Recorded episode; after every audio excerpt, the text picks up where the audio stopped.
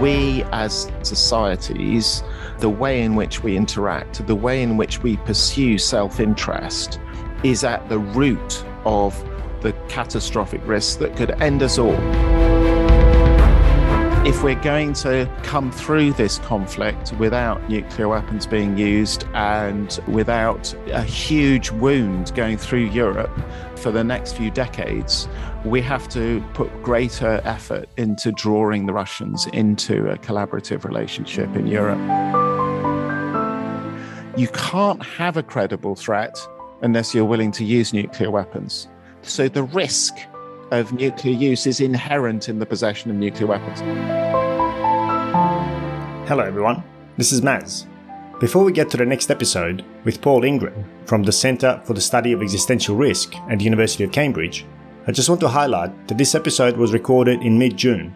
However, given what is currently going on in Ukraine, I think you'll find the discussion very relevant today. The only event we discussed, which has occurred in the interim, is the Non Proliferation Treaty Review Conference, which occurred in August. I have shared a link in the show notes should you wish to read the results of the conference. But in short, it ended without any substantive outcomes due to, unsurprisingly, opposition by one member state. No prizes for guessing which state that was. Okay, enough preamble, and I hope you enjoyed the episode. My guest today is Paul Ingram, who is the Academic Program Manager at the Centre for the Study of Existential Risk at the University of Cambridge. Up to a few months ago, he was also the Director of Emergent Change, which he established to further the understanding and practice of the stepping stone approach to nuclear disarmament. Prior to that, he was the Executive Director at British American Security Information Council, where he developed the stepping stones approach along with his colleagues from the Swedish Foreign Ministry. Throughout his extensive career, Paul has worked across the world on many projects related to nuclear disarmament. He joins me today to discuss some of our greatest existential risks, with a particular focus on nuclear proliferation. Paul, thanks for joining me on the Voices of War. It's great to be here, Maz. Paul, uh, as I've alluded to uh, as we first started chatting, you have one of those absolutely amazing careers uh, that seem to be difficult to package in a uh, in a short biography. How do you describe what you do? Uh, it's really difficult. Um, so uh, the first thing is, first thing is, is that uh, you know I work now at Cambridge University, which I, I feel is a bit of a cosmic joke because I'm not an academic, mm. but they call me an academic program manager. I, I yeah. And yet, you know, I'm starting to realize that academics are waking up to the fact that there is a real world out there that mm. is not just something you can get to grips with by theories, but you actually have to experience it. And uh, at the center, we uh, are often doing foresight exercises and imagination, uh, thinking about, but also um, going deep into the emotions and the and the the, the full sense of mm. of what it means to face the end of the world. You know, uh, that's what yeah. we are looking at. Our center was set up to think about the end of the world. You know, asteroids and volcanoes. Yes, you know, asteroids uh, hit out the dinosaurs, but you know, most of the threats that we face today are of our own making. Mm. You know, mm-hmm. nuclear weapons is obvious, but climate change as well, obviously, and artificial intelligence and the possibility of the machines taking over and uh, the breakdown of uh, supply chains and and um, collapses in the civilization, which basically come about because of greed or fear or inability to get global governments off the ground. And that's what I've spent most of my career in pretty much my whole career on is the dysfunction of global governance because we have this system whereby people get elected or appoint themselves yeah. or come into power by coups. They run their countries and they then fight wars or hmm. engage mm. in conflict of a variety of ways. And this is really deeply problematic. And, you know, some people some very famous people earlier in the last century started talking about world government and other means, mm. and it, it, almost reproduces the same problem because uh, of the power battles. Mm. So my challenge my challenge to myself, to the center, and to all your listeners is how do we organize ourselves in the 21st century in a way that reduces, we won't ever eliminate, but reduce the potential threat that we face as a species and one that we, we impose upon the earth? Yeah, I mean, it's a it's a fantastic question, I guess, to open up with. Uh, and I didn't plan to go there, but h- how do we do it? What are your thoughts? Because you're talking about incentives and incentives or what motivates people to seek power, then of course retain power, which ultimately seems to be a product of the human species, right? Where in-group versus out-group competition, in-group bias, etc. Uh, all of that plays into it, which is then incentivized through our economic uh, system. So, yeah, it's a, it's a really complex problem. It's a deeply, deeply complex problem, and there are no simple solutions. In fact, possibly no solutions. So, I don't have an answer. Mm-hmm it's a deliberately open question. It's a question that I think demands open inquiry, exchange of uh, mm. ideas and possibilities. But, you know, one thing I would do uh, right from the get go on this question is to say, look, we don't have the answers and we are operating on a number of assumptions that are deeply ingrained. So you articulated a couple just now, particularly around the idea that as species, we are inevitably competitive. True and false.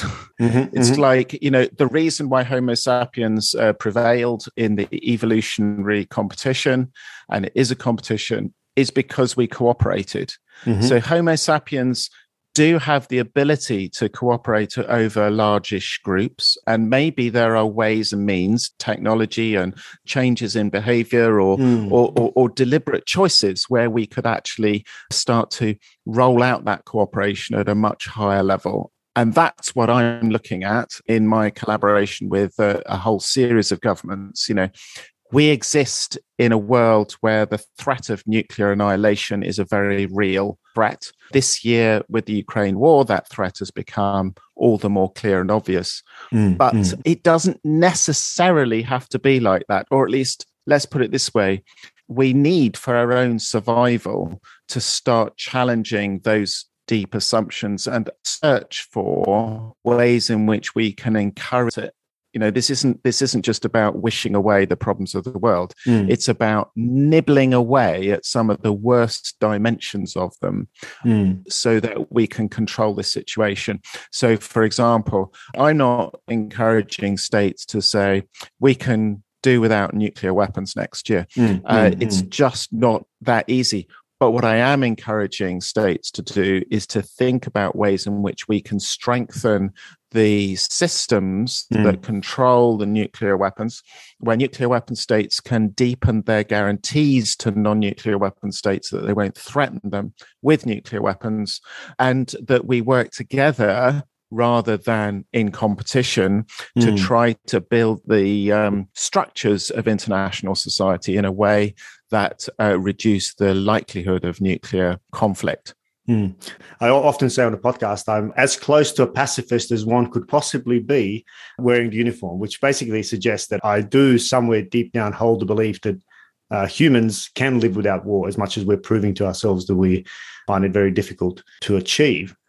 But I do often come up with the with the debate, even in my own head, uh, that it comes down to you know the purpose of a particular social group.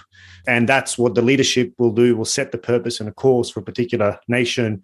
And if that purpose or if those interests underpinning that purpose clash with someone else, uh, that it becomes very difficult to negotiate or cooperate because then it becomes a competition. But I mean, I, I serve in the military uh, whose mission is to protect Australia and Australia's interests right? Um, I, I, I, haven't signed a dotted line to fight for Australia's values, uh, which is often the debate that I have about interest versus values, which we're trying to build a world underpinned by certain values and norms, but we live a world and vote for leaders who will pursue interests on our behalf. Uh, and if those interests don't align, uh, then of course we're seeing clashes. So the challenge seems to be we need a common enemy, but could that be one of these existential threats potentially that forces us into cooperation. Yeah, so that is fascinating, and it's one of the one of the things that I'm asking governments that I'm in cooperation with at the moment. Up to now, up to now, we have established the United Nations system on the basis ultimately of trying to bring peace and security to mm. the world through cooperation hmm. between mm. governments. But I think the 21st century challenge is how do we ensure that these, these global governance structures that we have assist us to collaborate to avoid the global catastrophic risks that mm. we face today. Mm. So the peace and security part of this is retained, but it's only part of the broader issue, which is that we as societies, the way in which we interact, the way in which we pursue self interest mm-hmm. is at the root of the catastrophic risks that could end us all. Mm. And people often ask me, you know, don't you get really depressed? uh, when you're constantly looking at question, the end of the world. it is, it is. But my depression is not so much about the possibility of the end of the world. It's actually about recognizing that the cause, the root causes lie not just in those people over there, you know, the Russians yeah. invading Ukraine. It's really, really bad. The Russians, Ukraine, you know, I condemn them every yeah. moment if you ask me. But yeah. it's not just the Russians, yes. you know. Yes. It's it's within each one of us. And you know, I, I, I think what you were articulating earlier is really interesting. Is actually if we recognise that these conflicts are internal mm. as much as they are external. If those of us who are within the armed forces think about what are the deep values, as you say, that draw us into a life of service, mm. and how can we live that life of service with integrity what mm. does integrity mean? I will spend all my days with somebody asking those questions rather mm. than somebody who says, I'm a pacifist. Mm. I reject yeah. all conflict. I reject this, that, and the other. I'm going to remain pure. Hmm. Because hmm. I'm not interested in people who want to be pure. What I'm interested in is people who are willing to struggle hmm. internally and externally for the values and the integrity that drives them into a life of service, whether that's in uniform or mm. in another form, because yeah. that's what we are all called to do that's uh, uh, again that's so wonderful. I mean, it's it's completely off script now. I mean, in, in any sense of my questions, but it, you're you're hitting on so many of my own triggers because my partner and I spent a bit of time in Bosnia to establish a uh, not for profit. Uh, it was a sports center. It was a CrossFit gym, country's first CrossFit gym. Don't hold that against me, you or, or listeners. I'm no longer part of the cult, um, but we did establish it as a kind of a, as a not for profit, and we did some charity work and kind of try to build a community. And one of the things that I realized is that most people want to do good and most people mm. are fundamentally good it's just that they need to have the bumpers in place to right. allow them the opportunity to exercise their goodness and then right. even when they're bad as i would perceive them as bad ultimately in their view they're doing something good for whoever it is that they're Absolutely. trying to represent uh, and which is Absolutely. why i totally under, I agree with you when you say about it's not just the Russians. like the Russians yeah. don't live in a, you know, they don't live in a, in isolation to the rest of the. None of us live in isolation to the rest of the world. We're part of the same ecosystem, and there's an interplay yeah. and a and a yeah. action reaction action reaction that. And this current war didn't start on the 24th of February, nor did it start in 2014. You know, it started decades right. ago, uh, and this is a manifestation of that. And I think that's that's kind of the point that you're trying to make is that value is something much deeper than uh, short-term interests. But uh, just before we get mm. too much deeper into it, I do want to ask why and how did you get interested in nuclear weapons and nuclear war in particular?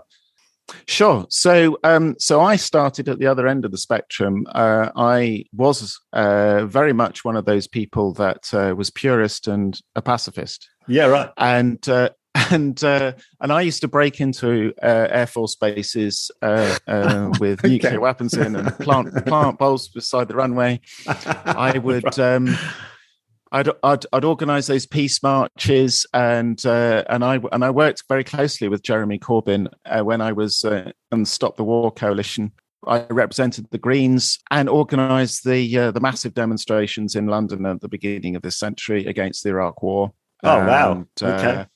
So, you know, I come from that stock. And um, at the same time, uh, I was, was as, as I say, I was active in the Green Party. I was possibly the most powerful Green in this country in the UK when leading a city council, Oxford wow. City Council. Wow. And was the Green Party's defense spokesperson.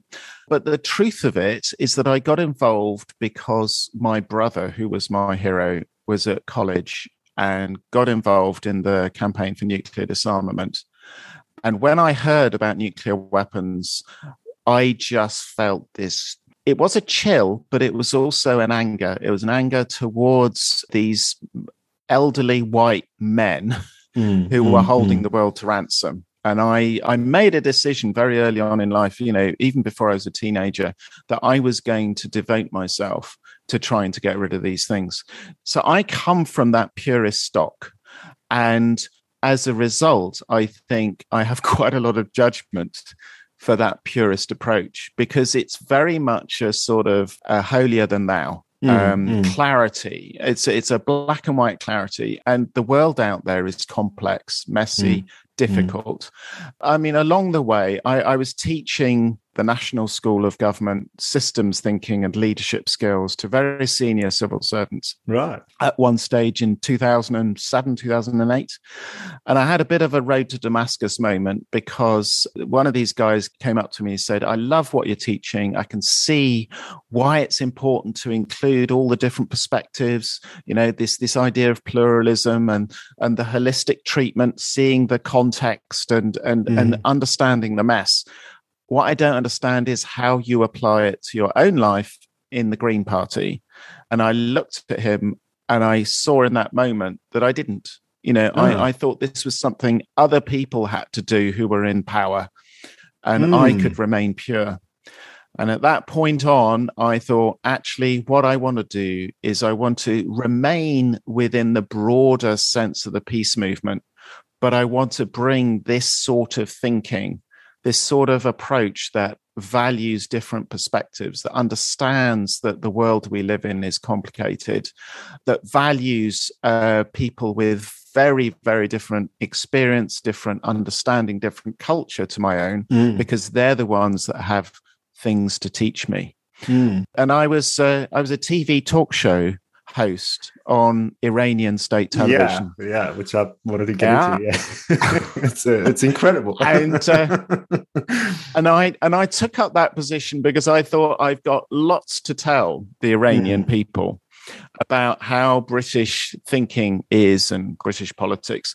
I rapidly came to realize that actually they had more to teach me about Iranian culture, Iranian understanding, Iranian challenge and difficulties over the years, the way in which the British legacy within Iran has created or led to the Iranian experience today, how millions of Iranians are suffering under a regime that is very oppressive, mm. partly as a result of the injustices meted out on Iranians by the British in the 1950s, 60s, 70s.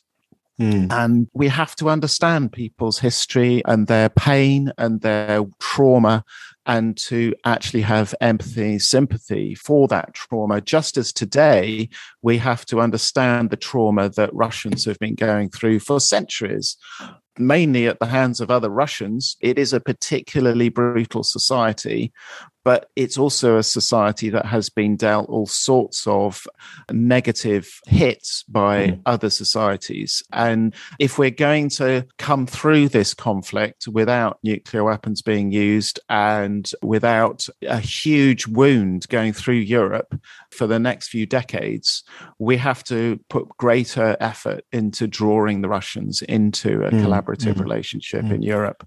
Yeah. Anyway, I'm getting off the point.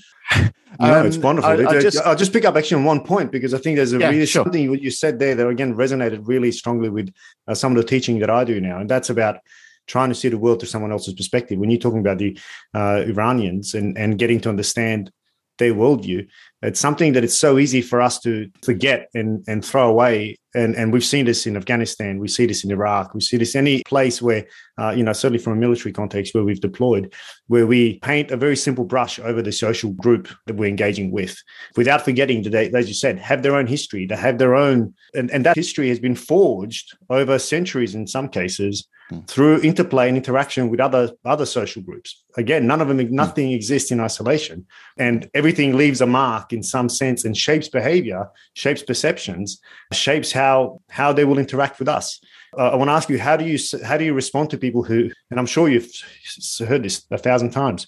Oh, they should just get up and revolt and you know uh, change their own country. Uh, how do you mm. how do you answer to those people? Because I mean, we hear this about you know Afghanistan, we hear about Iran, about North Korea, about Russia now. Um, how do you answer that question? Well, uh, it it it varies really depending on the situation because everybody's culture is different the legacies and the dramas and the and the drivers but you know generally i would say several things firstly it's really difficult mm. i've run social movements in this country mm. and, and, sometimes i've been successful in a democratic election mm. but it's taken years of slog and sacrifice and you know i hate to think what it would be like to be trying to do the same thing in in a society mm. where violence is is much greater where um, the the state uses all sorts of oppressive techniques to keep keep control mm. you know, it's very easy for us in safe states to appeal to mm. mm. Uh, other people to overcome their their challenges. Yeah. The the general response I see in all states is one of people just getting on with their lives. You know, I see it in my own community here. The cost of living crisis is is mushrooming and people just getting on with their lives and trying their best to survive. And the more pressure there is on them, the more likely it is that they are going to hunker down and, and try and make the best of it. And and I don't judge people mm. people for doing that. I think I think we do need to wake mm. up to the bigger challenges and pictures. I think it's important that we recognise that um, you know that all of this that we're experiencing is under significant threat at the moment from a different a whole variety of mm. different places. But I don't judge people for trying to avoid that mm. because uh, because it's difficult. But you know, c- coming back to what I was saying earlier, I think one can respond mm. to those big challenges with despair or with uh, focusing on one's own life or trying to survive. But actually, there are quite fulfilling, meaningful opportunities for people to raise their sights beyond their own lives. Mm and actually find meaning and value in working for bigger causes. And so there is an opportunity for people in oppressive regimes to find meaning and purpose in, in, in, challenging that regime. But it requires a great deal of innovation, novelty, taking risks, which I don't think anybody has a right to judge other people uh, for, yeah. for, for, choosing yeah. not to. And it takes information and opportunity. Uh, as well. I mean, if, if you're saturated in one stream information that tells you only that the West is evil and bad and horrible and wants to exterminate mm. If that's all mm. you're hmm. hearing, it takes some strange bumpers in your life to push right. you in a different right. direction. In fact, we're seeing the very impact of poor information diet in social media and the fragmentation of you know particularly western societies that are being targeted left right and center in, in, in you know into stovepipes and us and of course uk it's certainly again it's very difficult to then accuse someone of and not going and finding the information or asking the question if yeah. that yeah. you know they don't know what they don't absolutely. know. Absolutely, and and and let me let me take a big risk here. The hmm. Russians mm. have a point. The Iranians have a point. Mm-hmm. You know, there are when they when they talk about the way in which they have been treated as a society by the West, they have a very strong point. So it's easier. Mm for these oppressive regimes to survive and even to some extent thrive within their own borders because of mm. the hmm. actions of our government. Now, that's mm. not to say it's all the West's fault. I'm not saying that for a second. I'm just saying that we're contributing to the problem there. And, you know, to some extent, that's inevitable because we're not perfect. You know, my God, mm. we're not perfect. I mean, I equally mm. don't judge people in my own country for voting for Boris Johnson, mm. even though I detest yeah. detest the guy, you know, um, because because yeah. they've got their reasons, and their reasons yes. are often yes. associated with feeling marginalised, being disempowered, and all mm-hmm. the rest of it. And people like Boris Johnson and Donald Trump, they seem to have a, a way of cutting through and yes. talking to yeah. people's feelings of isolation and uh, marginalisation. Mm. Mm. And so, those of us who are interested in in fixing this, in trying to take steps, we can't solve these problems, but we can improve them, if we're interested in taking steps to creating governments that are more functional and then an international system that is more functional and addressing these catastrophic risks, we have to actually mm. work mm. with the grain of people's sense of marginalization yeah. and exclusion. In other words, this is a project, the big project, global project, is one of inclusion and is one of respecting mm. diversity. So it's a multicultural massive project of global proportions, which all of us mm. need to exercise a certain degree of humility when we engage with people who have perspectives that are very different from ours. Mm, mm. I couldn't agree more. I think that's a yeah, wonderfully, wonderfully put, and it's a, it's a rather inspirational note, particularly given what I'm about to ask you now. You've already alluded to it, but uh, uh, the ongoing war in Ukraine mm. or the invasion of Ukraine, you know, to what extent has the risk truly increased from your view and from your institute's mm. view of an actual uh, nuclear mm. uh, first strike by either NATO or mm. Russia? Mm. We didn't hear Biden uh, recently uh, promise a no first mm. strike in their uh, nuclear review. So could yeah. be anyone. Yeah, so that's a really important point to begin with is that we often point the finger of blame or risk at others and we're contributing to it. And there are a whole host of different technical reasons why the Biden administration has failed to follow through on the president's promises before the election to consider. Well, he promised a sole purpose, as in that the reason why the Americans have nuclear weapons is to protect against the use of nuclear weapons by others. He hasn't even said that. So the Americans mm. retain a policy, as far as we can tell, because the nuclear posture review is still not public. But um, as far mm. as we can mm. tell, uh, they are retaining the right to use nuclear weapons against a state that attacks them without nuclear weapons. And that's a real problem. But mm. coming to the core of your question, coming up with any clarity when it comes to the quantifying the risk of nuclear exchange, nuclear conflict is really, really challenging because nuclear deterrence, nuclear weapons, you know, it's relatively easy to measure the number. You can go to a mm. state's policy, but in the end, they are there to affect the psychology of their opponents. And how do you get into the minds of the opponent? It's really challenging. The Americans have a view that the reason why they have nuclear weapons is to threaten other people so much that they won't do what they would otherwise do. I don't mm. think the Americans have a significant intent to use nuclear weapons, but they have people within their armed forces that are planning on the use of nuclear weapons and mm. they're hmm. doing so every day. And the reason mm. for that is to have a credible threat. You can't have a credible threat unless you're willing to use nuclear weapons. So mm. so the risk of nuclear use is yeah, inherent yeah, yeah. in the possession of nuclear weapons. Uh, uh, sorry, just to just on that, just to clarify that, as as in, it's pointless having them if the people your competitor or position thinks that you're exactly. not going to use it exactly you know, it, so, so that's what you mean it's it's built into the into the system yeah. Uh, it, yeah. Itself. and yeah. and the brits try to skirt this by saying well we've got nuclear weapons they're hidden in a submarine in the depths of the ocean out of sight, out of mind. We don't talk about using them, although occasionally they do have leaders that do talk about them. But that's sort of um, the exception mm. rather than the rule. But everybody knows we've got them. The phrase is we speak softly, but we carry a big stick. And the mm. problem with that is that people doubt whether the Brits would use them in any circumstances. And so the credibility of their nuclear deterrent is brought under question. So you could imagine a situation where the Brits use their nuclear weapons and surprise everybody because nobody mm. expects them to use them. The Americans have taken a very different approach and talk about nuclear weapons a lot more, and there's much more discourse about them. And of course, President Putin is talking about them a lot in the last few months.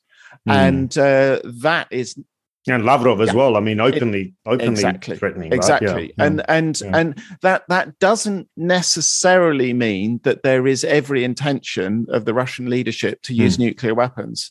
It could simply be signaling, and so if one believes that it's just simply them posturing and not having any intention of using them, but basically using this situation to remind people that the Russians have a massive mm. nuclear arsenal, then you'll think that the risk of nuclear use is quite low.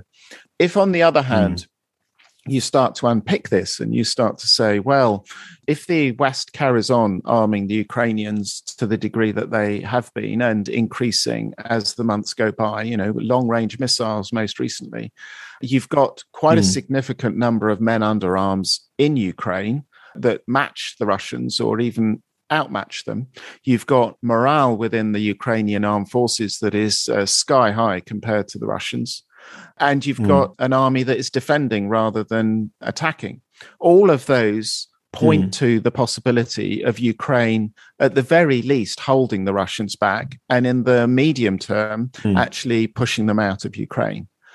What then hmm. happens? Hmm. You know, hmm. that's the that's the really risky point. And you know, it does bring under question the sustainability of the current Russian leadership if they lose this war. It's very difficult to see mm, Putin mm. saving face and coming up mm, with a mm, narrative. Mm. And this is why people talk about the need for the Russians to have what's called an off ramp. It's an mm, ability to move out of this war without completely losing face, having something to say mm-hmm. for the war. And, and if they don't have that off ramp, the leadership starts looking shaky. And it's when a mm. leadership looks shaky that the probability of nuclear war goes up from, I don't know, let's say 0.1% mm. chance to one, mm. two, three, four percent. You know, this is this is mm. doesn't necessarily sound too bad but the consequences are massive. So yeah, it's like if the probability of nuclear war starts to get to be 1% this year, that's really, really scary. Absolutely. I, I, mean, I guess one of the things that, and I've recently had some guests discussing this, uh, particularly in, in relation to the war in Ukraine, the credible risk of a collapse of the Russian state post a Ukrainian victory or pushing out the Russian troops out of uh, Ukraine. And then, of course, we know, I mean, I've, I checked it on SIPRI just earlier. I mean, Russia has what, over 6,000 warheads in its inventory. I mean, that, that's, that's insane. Yep. To what extent is this something you also think about as part of your scenario building, I guess? Because it's, you know, securing all those warheads, it's not necessarily even, you know, that Russia's going to push the button or the Putin's going to push the button, but it's how will we secure all those warheads post a potential collapse and scrambling internally and all the various threat groups that might seek to, to hold even parts of a nuclear weapon to of course exploit for our own, own advantage yeah so we've uh, we have faced this problem before and um, I, have been involved in this game long enough to remember mm. that uh, 1991 92 93 when with the collapse of the soviet union we were incredibly concerned by this uh, the hmm. control mm. of nuclear warheads and of course at that point we were talking about tens of thousands of nuclear warheads mm. under Soviet control. Yeah, yeah. You know, Ukraine itself, of course, everybody knows these days had its own nuclear weapons, or at least nuclear weapons on its own soil. And we were also concerned at the time with the number of Soviet um, scientists that would end up finding their way to Iran, North Korea, or other countries and earn mm. several times their salary in order to assist those countries with nuclear weapons programs. That could well have happened in North Korea. It didn't happen in Iran, interestingly, but it's a problem. It's a significant problem. Mm. And, and at the time, the US Congress passed a, a resolution called the Cooperative Threat Reduction that paid for Americans to cooperate with Russians to pay Russian scientists to cooperate to dismantle Soviet nuclear warheads, take the plutonium over to the US and to burn it in US reactors. And uh, a large number of warheads were reduced in that way. The Russians received quite a bit of money for that purpose. Mm, but you mm, know, mm cooperative threat reduction does not have a good name within Russia today. There's been a lot of history rewriting by Putin and his administration, basically saying that the Americans came in and used their money to defang Russia and that Russia now needs to build itself up again.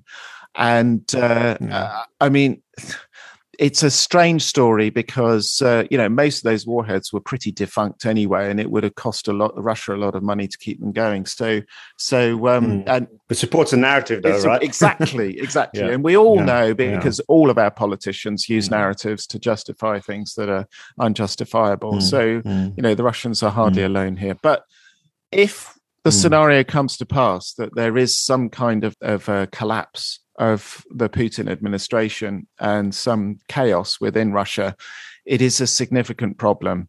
Most of these warheads are under pretty secure care at the moment. The 2,000 odd tactical nuclear weapons that we believe they have are, are, all in central storage. You know, none of these are out with um, Russian military uh, as far as we know, as far as we know, there are no nuclear mm. warheads in or around Ukraine. Though I had heard a rumor, I think it completely unsubstantiated and uh, and I think a bit wild, that there were some suitcase bombs, suitcase nuclear weapons within Ukraine today. Um, that how do you? I mean, first, how do you confirm that? How do you know that that's not the case? But also, is that far fetched? Is that an actual potential threat? A suitcase nuclear well, bomb? We do know that the or is that a, is that a movie? Oh, yeah. we do know that the Soviets had suitcase nuclear weapons. Okay, they're big suitcases. It'd be difficult for one person to carry yeah. them. Yeah, but um, yeah. but the right. the rumor was that um, that they did uh, develop these nuclear warheads uh, so that they could be smuggled to their targets rather mm. than delivered. It makes sense from a mm. um, a nuclear deterrent mindset and mm, so, mm. logically, it is possible that the Russians could have smuggled suitcase mm. nuclear weapons into Ukraine, or for that matter, into London or uh, Perth or anywhere hmm, else. Hmm. But you know, the re- the reason why I'm skeptical is because it's very easy and very quick to be sensationalist about this, and I think hmm, it's really important not to fall into the trap of sensationalism when, frankly speaking, nuclear weapons are sensationalist enough as it is. Yeah. How do we know who's got what and you know where they're kept and how trustworthy is the information that mm. we have? So, and again, I'm just referring to uh, SIPRI's, mm. you know, from January 22 uh, uh, World Nuclear Forces kind of mm-hmm. uh, graph, which has you know more than 13,000 in total across the nine countries that have nukes. Yeah there's a number that are deployed on subs on uh, aircraft yeah. or you know in in in kind of land units that are that are readied for uh, rapid deployment of course they're stored uh, you know in cold storage i guess like you're saying but h- how do we know as in how do you, you and i know not somebody sitting at mm. the nuclear headquarters somewhere but how do you and I know this, and how trustworthy is that information? So, there's no such thing as 100% certainty. So, it's important to treat the numbers with some level of skepticism. There is mm-hmm. also mm-hmm. a danger of groupthink. So, one organization or government publishes the numbers, and then other people use them as sources. But it's like it's like any information at this level. There are a variety of different sources that reference each other, and that's the way intelligence operate in secret as well as these public listings. We don't know, but we are pretty confident. I mean, if I were to give you an example, NATO currently deploys, or rather, the US currently deploys within NATO states a number of free fall nuclear weapons. They're called B 61s, the most recent one, B 61 12 uh, modification. Uh, these are bombs that, at time of war, will be loaded, handed over to the host country, who will then fly them towards the target and then drop them.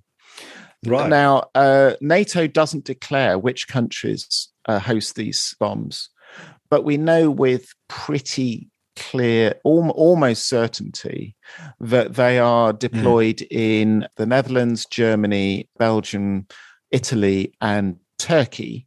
They used to be deployed in the hmm. UK, but no longer. And the way in which uh, researchers, particularly an incredible guy working out of the Federation of American Scientists called Hans Kristensen, looks at these things is through satellite imagery So, looking at the different um, air bases and looking at the way in which the troops deploy and the protocols. So, how many troops are guarding particular buildings and mm. compares them with nuclear protocols, looking at which air bases deploy in certain exercises, particularly NATO's Noon Fast annual nuclear exercise, how they deploy, what kinds of aircraft, whether those aircraft are nuclear capable, certified. The Americans, of course, are particularly open about these things with their US Congress, and mm. a lot of those sorts of background information is public. And then you can basically put all your eggs into the different evidence baskets and mm. come to a mm. conclusion that there are probably something in the region of 30 to 40 warheads in this particular base, and they are stored in these particular hangars and there are so many American servicemen who have a history of stewardship of nuclear weapons, etc. So it's like it's, mm, it's mm. like just it's looking for needles in relatively small hmm. haystacks mm. and finding the evidence so that you can accumulate the number of warheads in each of these different air bases and come to uh, the conclusion that the US deploys somewhere in the region of 200 to 240 B 6112 nuclear bombs that are delivered by Allied aircraft. I'll give you another example. Israel does not declare that it has any nuclear weapons, and uh, but everybody knows that it. But everybody does. knows, yeah. And uh, and so there's no official information to go by at all. But the reason why people feel confident in being able to estimate rough numbers of nuclear warheads is because of the core component being fissile material, plutonium, that uh, the Israelis have developed over the last few decades. Mm-hmm. And we can judge the quantity of materials by the operation of the Dimona nuclear power plant that produced the plutonium. So again, we don't know, but we have a sense that the Israelis have roughly one to 200 nuclear warheads that sort of mm. order. And of course, it's also, I was just going to say, it also makes sense for those nations deploying warheads as well, is to also not necessarily completely try and disguise any of mm. this or mask mm. it. Uh, because part of the deterrent is the fact that these things are exactly. out there and that they are ready yeah. to go. Uh, so there's again there's a symbiotic relationship between those looking for it and those wanting to be uh, found. Exactly. Uh, notwithstanding the fact that there's uh, a higher level security arrangements as to how they will actually be deployed, who will deploy it from where, at which point in time, or who will make the ultimate order to deploy them. I mean, we know that we've been close to nuclear war a number of times over the decades.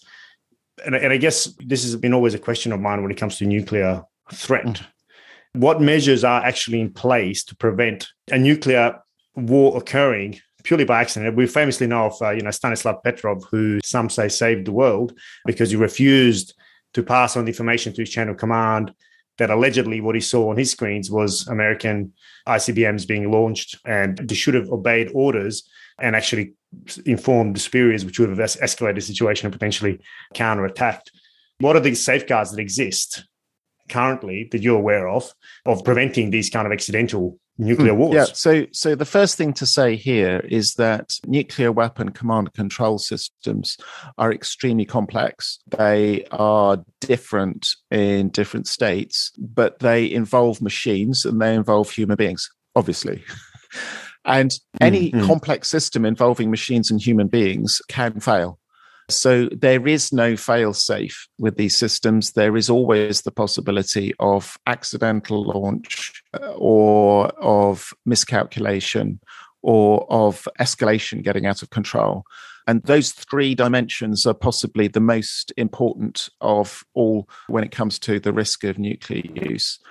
And of course, states do not want to be using nuclear weapons by mistake, by accident, or by escalation mm. unless there's a really important reason why they're using them. So they do have mechanisms to try to protect them, to ensure that there is verification of early warning missiles incoming. There are protocols, there are mechanisms whereby one person is not the person who is taking the decision, but it requires several people.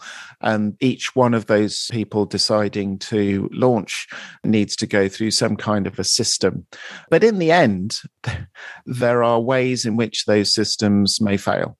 And that's the unfortunate thing with nuclear weapons is that it only takes one failure. So they try to have really strong systems to avoid the use. But as I say, it's not possible. And, and of course, it's also mm, important mm. to say that this is getting a bigger problem, actually, rather than a problem getting better.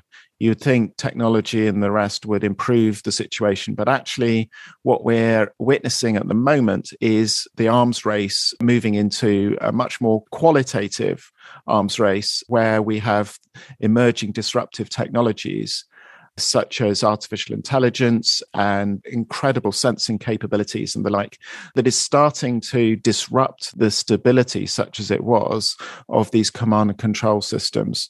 I'll give you an example. Mm-hmm. So, as I alluded to earlier, the British have this system where they have a submarine out at sea at any one time, stuffed with at least 40, and now it could be more, warheads on Trident missiles. And the whole system is predicated on the idea that this submarine cannot be detected. This submarine does not communicate with uh, headquarters. So if that submarine were to be taken out at any time, the British Navy would not know it. And we have the development of drone technologies, uh, sensing technologies, artificial intelligence, networked autonomous systems emerging at rapid pace, which suggests to me, if not to the British Navy, that those submarines could be detected much more easily in a few years' time than they have been in the past. And so you can imagine a scenario where the British are squaring up to some opponent, believing that they have uh, nuclear weapons in the back pocket to deter that opponent. The opponent may be able to take that submarine out and know that they've taken it out and then square up to the Brits so that there's overconfidence in the strategic conflict mm.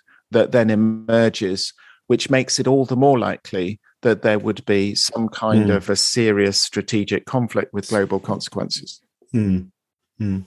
I really like that the the overconfidence piece. I mean, I've recently interviewed Ned Dobos, who's a, a professor of, of, military ethics here in Australia, and he, and he looks at this in war as a, often a cause for war because you know overconfidence can again and your own confirmation bias will make you believe that you are stronger than you arguably are, uh, and I guess we're seeing that very much play out in Ukraine at the moment, uh, which is also an interesting question because we, we've seen the oftentimes abysmal state of Russian weapon systems be they vehicles or any of the artillery pieces that we've seen where you know the tires were blown out because they just haven't been serviced or uh, you know the, the maintenance has been rather poor. Can we trust that their nuclear arsenal has at least been kept up to scratch that it's not going to have some sort of a decay or, or mal- malfunction purely because of poor maintenance? So, um, trust is not a word I'd use in this situation. no, uh, uh, and, and, we yeah, and, and yeah. we do know very little about the maintenance and stewardship of Russia's nuclear arsenal. We know a lot more about the American stewardship of nuclear weapons, and mm. we know that in recent years we've had a number of people fired for being drunk whilst in charge of nuclear weapons people who have cheated in exams. We've had nuclear weapons flown by mistake from one base to another without any authorization. You know, there are plenty of examples of lax behavior within the US system. And and it's understandable. I mean, most military people do not like nuclear weapons, right? They're really boring when you're uh, preparing for uh, conflict and it's hand to hand fighting, you know the training is exciting and the and the execution uh, has a has a certain drama to it. with nuclear weapons, you're sitting there doing nothing, twiddling your thumbs, filling in a lot of paperwork. In, your principal task is to avoid detection. And so it's like going very slowly, very cautiously, even being seen as a bit weird because you're not going towards the enemy you're running away you know mm. it's it's like everything mm, about mm. nuclear weapons is demoralizing and and the potential use of them is even worse.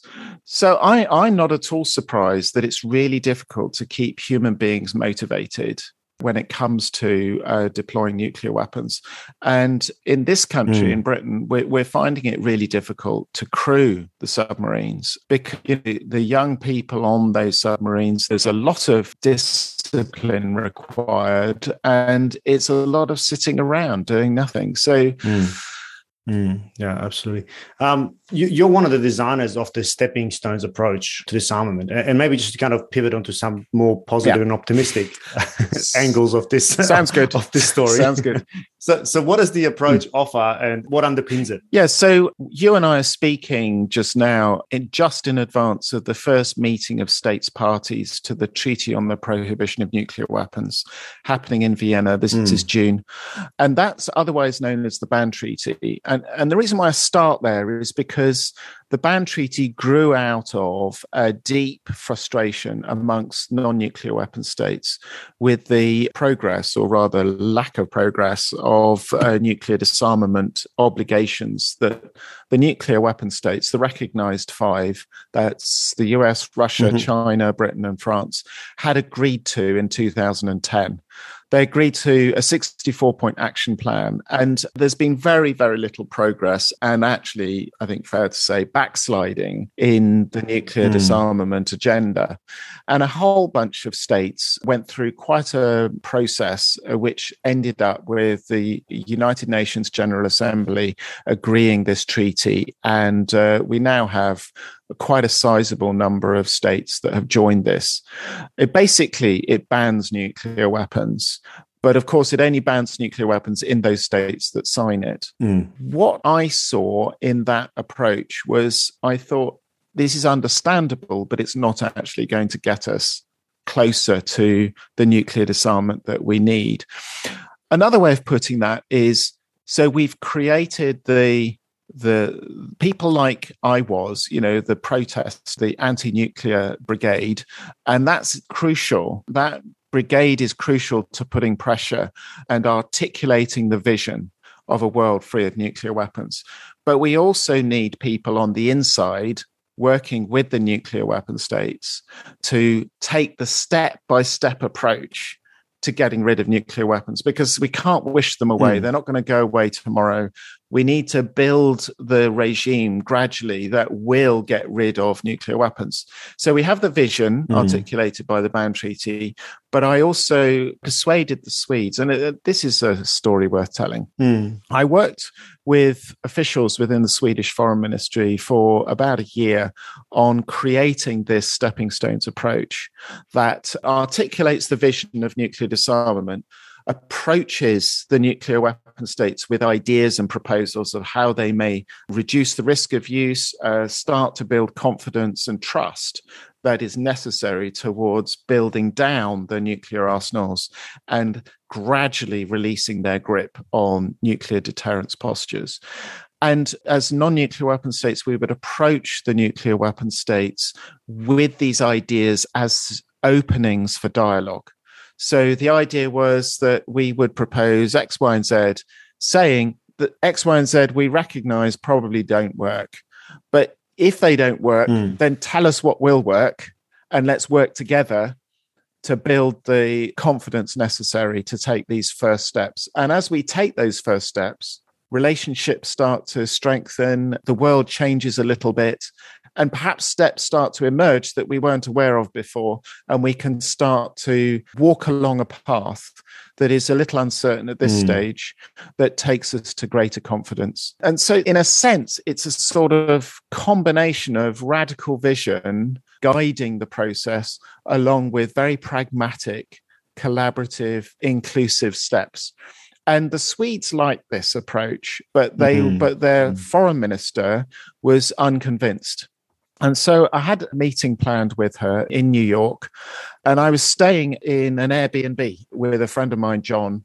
And I was about to go to this meeting, and I thought, no, I'll take John with me. So we go to this meeting, we sit opposite the foreign minister with nine of her officials beside her. And I start to introduce myself. I say, you know, I organized demonstrations, uh, break into air bases. I believe passionately I've devoted my life to nuclear disarmament. My views have not changed, but my methods have evolved. And mm. Stepping Stones approach is what I'm trying to persuade you of. And then here's John. And John said, Hello, Minister. I'm Rear Admiral John Gower. I was Assistant Chief of the Defence Staff in the UK, responsible for the whole nuclear weapons enterprise. I commanded nuclear weapon submarines. I believe passionately in nuclear deterrence, but I think Paul's onto a really good thing here, and we're cooperating together.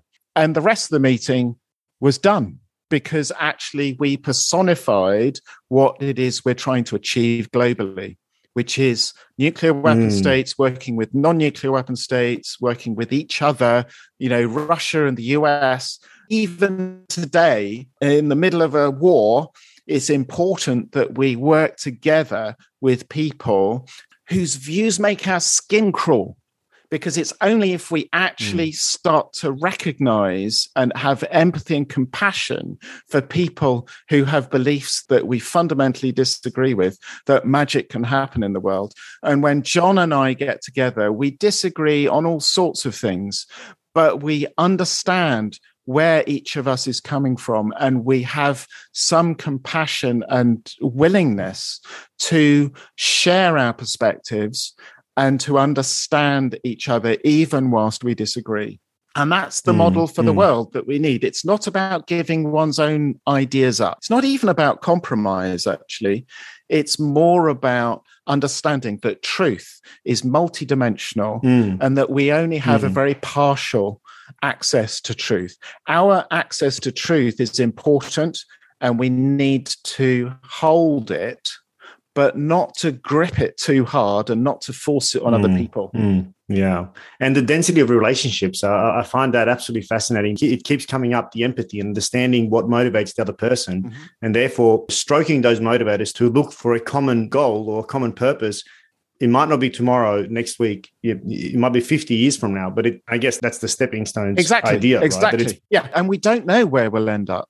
It's actually actually yeah. opening to the idea that not knowing where we end up is actually mm. a strength because it means that we can have humility and it means that we can open to other people coming in and co-creating the situation mm. rather than mm. us driving it mm. in a very forceful way. And once we had uh, convinced the Swedes, it appeared to be well, I mean, it wasn't my job, it was the Swedes' job, but they persuaded 15 other countries significant countries across the world to join them in their initiative. And that Stockholm initiative, based upon our stepping stones approach, has become possibly the most hopeful dimension within the nuclear disarmament diplomatic world as we speak although it's very difficult to tell because there are so many factors in play, including the Ukraine war, mm. of course. And we're working up towards the uh, Non Proliferation Treaty Review Conference in August, which has this enormous shadow of the threat of nuclear use in Ukraine hanging over it. But the Stockholm mm. Initiative, mm. the Stepping Stones approach, is a small beacon of hope in an otherwise very dark situation and yeah, and an obviously very important one, and and just judging by the passion that you tell it, uh, one that's a guiding light for mm. you. So there's many other questions I could ask, but mm. I think I want to leave it on that positive mm-hmm. and optimistic note, uh, because I think it, it is important to not be overshadowed by the darkness of this topic. Mm. Because there are people like you out there who are mm. actually trying to do something and moving it all along. Uh, I guess maybe, maybe my last question is because it does feel for us regular everyday civilians who you know or, or, people who don't live and breathe this problem. Mm. It feels so distant and, and it's very easy to feel helpless about being able to do anything about it. But if there is anything that we can do about it, what would it be?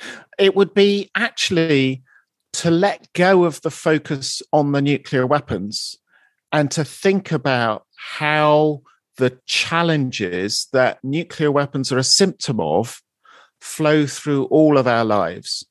So, you know, I talked a lot earlier about nuclear weapons, command and control, and all the rest of it. But actually, the really interesting thing is how human beings interact with each other and how they can sometimes reach for tools or techniques that damage relationship we all know how we can fall into conflict with our neighbors or with members of the family and mm. over really foolish stupid things and actually if we can instead start to value the differences of perspective that we all have, then that's probably the best way of achieving nuclear disarmament, tackling the global mm, catastrophic mm. risks we face, be it climate change or anything else, and building a better society. It happens, the first steps are inside. Uh, the first steps are coming to recognize that some of the difficulties and challenges that we face are opportunities to really learn about how we can be effective members of society. And then the next challenge is to have compassion and empathy for those that appear to have a mm. very different perspective, different culture, different understanding, different worldview, and to engage with those people with an openness and a curiosity rather than a feeling of threat or challenge to one's own view. So letting go a little bit of the defensiveness and opening up to the wonder that is this world that we live in. Such a wonderful message, and I think particularly relevant with all the division, not just nuclear, mm. but all of our culture wars mm-hmm. and climate change and everything else, where we're being pushed to extremes. We need to recognize that we agree on most things, mm. and we should embrace that. Uh, I guess that bubble in the middle. Paul, I knew this would be a fascinating conversation. Uh, it's been a long time coming, mm-hmm. uh, but yeah, it's uh, certainly surpassed my expectations. So thank you very much, and thank you for all the work that you do. I think it's absolutely important work that happens, unfortunately, in the shadows. Fortunately, as far as the weapons are concerned, but about the uh, the work that you and uh, uh, your colleagues mm. do. so thank you very much for your time and for everything you do. Likewise, Maz. Really appreciate it, and I'm hoping that we can work together coming in the future. I hope so.